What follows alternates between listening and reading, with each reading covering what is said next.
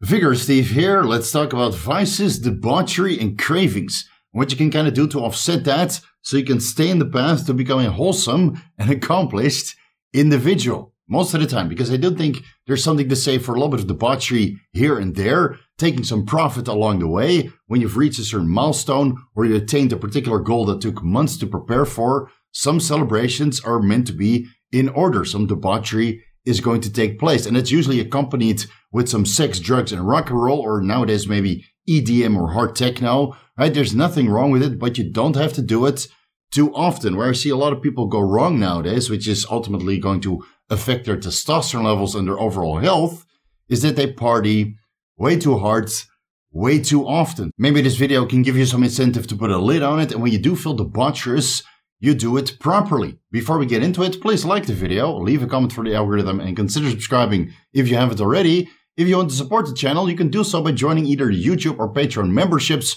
where you can vote for upcoming deep dives, or join the weekly Vigorous Q&A, which is always on Saturday. In the last couple of Vigorous Q&As, a lot of questions about vices, debaucheries, and cravings started to come up. So here we are. Let's address it in a dedicated video. Now, when I talk about vices, debauchery, and cravings, I'm talking about performance enhancing drugs, for example, steroids, growth hormone, Cialis, or recreational drugs, weeds, alcohol, GHB, LSD, MDMA, etc. I mean, there's so many recreational drugs out there. I've kind of closed off that phase of my life. And I'm also talking about sex, gambling, or foods, anything that basically detracts from your health and your overall state of well being, albeit that someone can actually contribute to it in moderation, right? The key here is moderation. But if you need one of these medically, like testosterone replacement therapy, you'll see clinically on your blood work that your testosterone levels are below the reference range or at the bottom. You go get your TRT or HRT script. And there's a good place for that if you live in the United States. Marek Health, for example, they can get you healthy, write a prescription if required. They're the best TRT clinic and mental health optimization clinic you can find in the United States. Discount codes for blood work analysis down below. If you need testosterone medically, that's obviously not advised. And the same can be said for weed or kratom if you need this for pain relief or MDMA or LSD occasionally at microdoses for overall mental health, right? There's a lot of clinical applications of these performance enhancing drugs and recreational drugs if you use them modestly under the supervision of a qualified physician. Most of us, though, we take them for our pure enjoyment or to attain a certain goal, right? So sex and food, let's just start there. I mean, sex obviously is not a vice and debauchery and cravings if you're doing this with your partner. Um, it doesn't matter how often you do it, unless it turns into a full blown sex addiction where your partner is not really enjoying that. And otherwise, there's always one of these hands. But if you're a heavy lifter, these hands are kind of uh, battered and bruised and it will destroy your private parts. When it comes to food, obviously you need to eat and drink in order to stay alive. But there's a huge difference between nutritious foods that you prepare yourself for your overall fitness and health aspirations versus cheat food, processed food, stuff you get out of a wall or out of a package. Most of that stuff will detract from your health, gives you inflammatory conditions, gives you cardiovascular disease with prolonged exposure, makes you morbidly obese if you really overdo it.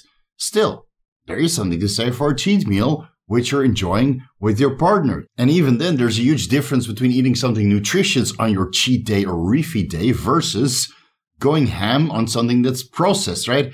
I don't think that a bucket of ice cream and a couple rolls of cookies is very, very nutritious. And you see that more often than not. People still restore some body fat when they do that once per week versus the people who eat nutritious foods for their refeed or cheat meal. I'm talking about sushi, for example, or even a gourmet hamburger, not the one you get from the fast food aisle, a gourmet hamburger that's prepared with love and appreciation and sanitation in mind at a real restaurant, a restaurant that also serves other dishes besides hamburgers, okay, like steaks, for example. Usually a steak restaurant is a good place to get a solid hamburger. Pizza here and there, depending on the topics, right? A four cheese pizza or a pizza with a lot of, uh, you know, processed stuff not a good idea. So you have to choose something that's very nutritious for your body so you still get your micronutrients in for the amount of calories that are not going up for that single day of the week. Personally, I give myself the rule of two cheat meals on Sunday and one item that I would consider to be unhealthy. That's one item per week that isn't nutritious. So for the six and a half days that I do eat nutritious foods, right? I cook all of my meals throughout the week. Monday, the Sunday morning, right? Very, very boring, but at least I sustain my health this way. On Sunday afternoon and evening, when I have a lunch and dinner that's, you know, quote unquote cheat meal, it's still healthy. It's still nutritious, albeit that the caloric intake is going to shoot up for me to restore a little bit of glycogen for the rest of the week. I still eat a little bit of fruit in there. I still eat, you know, some healthy sourdough bread. Then one thing per week I eat off the menu. I don't really care, right? So I still have one opportunity to cheat hard and eat something very unhealthy, but it's not going to do anything to my health in the bigger picture because the other five meals that I have over the week and the two meals that I, or three meals that I have on Sunday, this little extra that's unhealthy, a drop in the bucket, it's not going to make a difference. When it comes to gambling, don't do it. It's that simple. Unless you have lots of disposable income. And even then, personally, my favorite way to gamble is by investing into stocks or cryptocurrency. That's calculated gambling. That's informed gambling. You have a lot of metrics that you can look into, whether those are macroeconomics or the current economic situation or news. You can trade whatever indicator you feel is appropriate, but it's still gambling. it's still gambling, right? So unless you want to go to Las Vegas and play the slot machines or um, you know some of the, the card games or uh, Russian roulette, for example, no, not Russian roulette or regular roulette. Uh, Russian roulette is also gambling, but you're gambling with your life. Right? There's different levels of gambling. I personally, I would say that investments are probably the best way to gamble uh, because you can do so informed. And the other forms of gambling, that's um, you're kind of solely dependent on the rules of the game. And that brings us to the performance enhancing drugs. That's basically what this entire YouTube channel is all about. I don't think that most performance enhancing drugs, unless medically prescribed in your individual case, I think most performance enhancing drugs for the reasons of taking them for cosmetic purposes or to increase one's performance to beat um, other people in particular sports, whether that's for bodybuilding or other sports, right? I don't think it's healthy. Thus, you need to do your blood work every month or at least every three months and shove it under your nose to see what you're doing with your body. Do the organ imaging as well while you're at it, right? This is how you control the addiction that comes along with the use of performance enhancing drugs. Don't see it any other way. I'm using this for my uh, bodybuilding aspirations. I want to look a certain way. And this is not where these drugs were medically, um, you know, designed for. They were designed to help people get healthy right? Testosterone replacement therapy is there to make men healthy from a subclinical testosterone state. And besides that, none of us are really using these PEDs for their intended medical purposes. In order to enhance our appearance? Yes. In order to enhance our performance? Yes. In order to enhance our overall mental state and overall sense of well-being? Of course, right? But that also has a rate limiting return. At one point, the higher you go in particular dosages or particular drug combinations, you look worse, right? Everybody knows an off season where you look like the Michelin man. Horrible, right? But in the long run, of course, you develop your physique a lot more muscularly. Um, when it comes to side effects, right? The higher the dose goes, the more side effects you can expect to experience, which is basically what this YouTube channel is all about. How to use performance enhancing drugs safely with minimal negative effect on your health in the short term and in the long run. But don't kid yourself. You're always going to pay the price when you use PEDs. Health is going to be affected negatively, right? Just watch a couple other videos on this YouTube channel. Now, let's move over to recreational drugs, which is basically what I wanted to discuss in this YouTube video, right? Vices, debauchery, and cravings. A lot of people have um, these for recreational drugs. Now, there's a huge difference between drinking, smoking, GHB, MDMA, LSD, etc. So let's just start with what is, um, you know, generally accepted: the smoking and the alcohol. Don't do it too often don't do it too often. I see a lot of bodybuilders now like to smoke cigars, which uh, basically started with Arnold Schwarzenegger back in the day. A little bit of a stogie or a full blown cigar here and there. I don't think there's anything wrong with that. I do it myself maybe once every two months, every three months, right? So that's anywhere between uh, four times to, let's say, six times out of the year. Now, when I do smoke a cigar, I'm going to make sure that it's the best cigar that I can get. I'm not going to go cheap on a cigar because I know I only get one opportunity every two to three months to smoke a proper cigar. I don't spend anything less than $30 on my cigars. And nowadays, due to inflation and limited availability in Cuba, I might spend 50 to $100 on a single cigar. Is that extensive? Yes. But in this moment when I feel like celebrating, which happens occasionally when I reach certain goals, or I go on holiday, right? Then I might smoke one or two cigars to kind of cover that period when I'm away from my house for about a week in duration. When I smoke a cigar, it's always a reason to celebrate. And I make sure that I go with the best available option at that time. Will that cost me a lot more money than uh, most people would be willing to spend on cigars? Of course. but I don't care because if it's expensive, you don't do it too often. I mean, how many times do you want to drop $100 on a cigar? Um, more than every three months, for example. But at least that way, you don't do it too often. That's the key here. Don't do these things too often. If you go with the highest quality performance enhancing drugs, for example, right, pharmaceutical grade, everything pharmaceutical grade, you spend an arm and a leg, but at least that way you keep the dosages moderate because otherwise you're spending way too much. The same goes with the recreational drugs, the cigars and the alcohol spend the money on the best stuff so you don't do it too often. Of course, when you set rules like this, you have particular guidelines before you can celebrate. Right? You only smoke Cuban cigars, not Dominican, not Nicaraguan, unless they're Maduro leaf wrapped and they need to be over $30, for example, right? These are my rules, not your rules necessarily. But you do turn into a little bit of a snob, right? I can only smoke Cubans over $30 and they have to be Maduro leaf wrapped. And otherwise, I don't want none of it. And it's the same with alcohol. I want this 12 year or 18 year or no, 21 year double cask, triple cask exclusive whiskey. Otherwise, I don't drink. I want Beluga Gold vodka. Otherwise, I don't drink, right? I mean, you can set guidelines for yourself in any way, shape, or form that you like.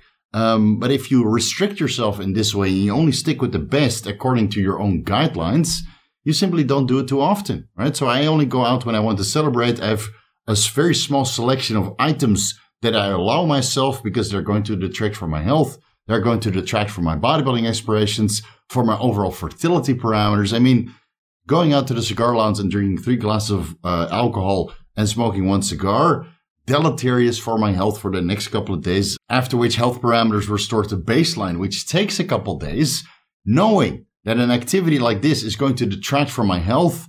I don't want to do it too often, but that also means when I do take away from my health, you bet your left testicle that it's going to be the best, most exclusive, and also very expensive option that's available to me. Now, for weed and kratom, that's a little bit difficult. I mean, I'm not part of the weed and kratom culture. You can enlighten me in the comment section. Is there something like a very luxurious and very expensive and very exclusive kratom or weed out there? I might be mistaken, but I don't think that's around. Right? You can smoke a joint or take some kratom here and there. Just don't do it too often because then you turn into a chronic weed smoker or a chronic kratom user. And I have these consultations multiple times per week with people who suffer the consequences. So again, I'm not too knowledgeable about weed and never used kratom. Again, mushrooms, LSD, MDMA. I think there's a time and place for that, but not too often, right? But there's a huge difference between taking a therapeutic dose, a microdose of mushrooms and LSD, maybe once a week, multiple times a week, if you feel that that's beneficial for your mental state to deal with post traumatic stress disorder or anxiety or depression, right? There's a lot of clinical applications when it comes to microdoses of mushroom and LSD. And when you look at the literature, it seems that the detraction in overall health parameters when it comes to your blood work and organ stress is minimal, right? So I would rather do that more often compared to drinking even one, two, or three glasses of alcohol over the weekend. But of course, that sounds like voodoo for general population, but I'm assuming that most of you guys don't fall under general population. You guys are a little bit smarter, a little bit more informed, and a little bit more uh, open minded compared to Gen Pop. MDMA is a little bit tricky because, I mean, the day after MDMA, trust me, I used to do a fair amount of partying back in the day in Holland. And even then, when MDMA was really available to me at very high potency, very high purity, I mean, you would roll off 70 milligram tablets, not this 200 to 250 milligram uh, crystals that people have to take nowadays to have a good time. 70 milligrams, 90 milligrams was all I took at that time for a very long party. And even then, I would only do it twice a year. Twice a year six months apart.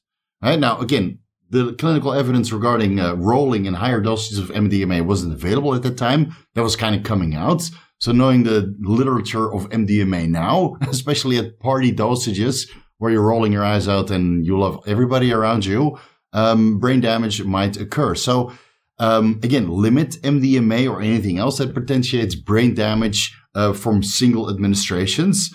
Um, of course, the brain damage will occur from a regular alcohol consumption as well. Um, that's also very well documented. So please limit it, whether that's alcohol or MDMA. I mean, it's basically like this. If you start taking these drugs in order to escape, to compensate for something, to take the edge off real life, you're not taking them to celebrate or have a good time when you're already having a good time.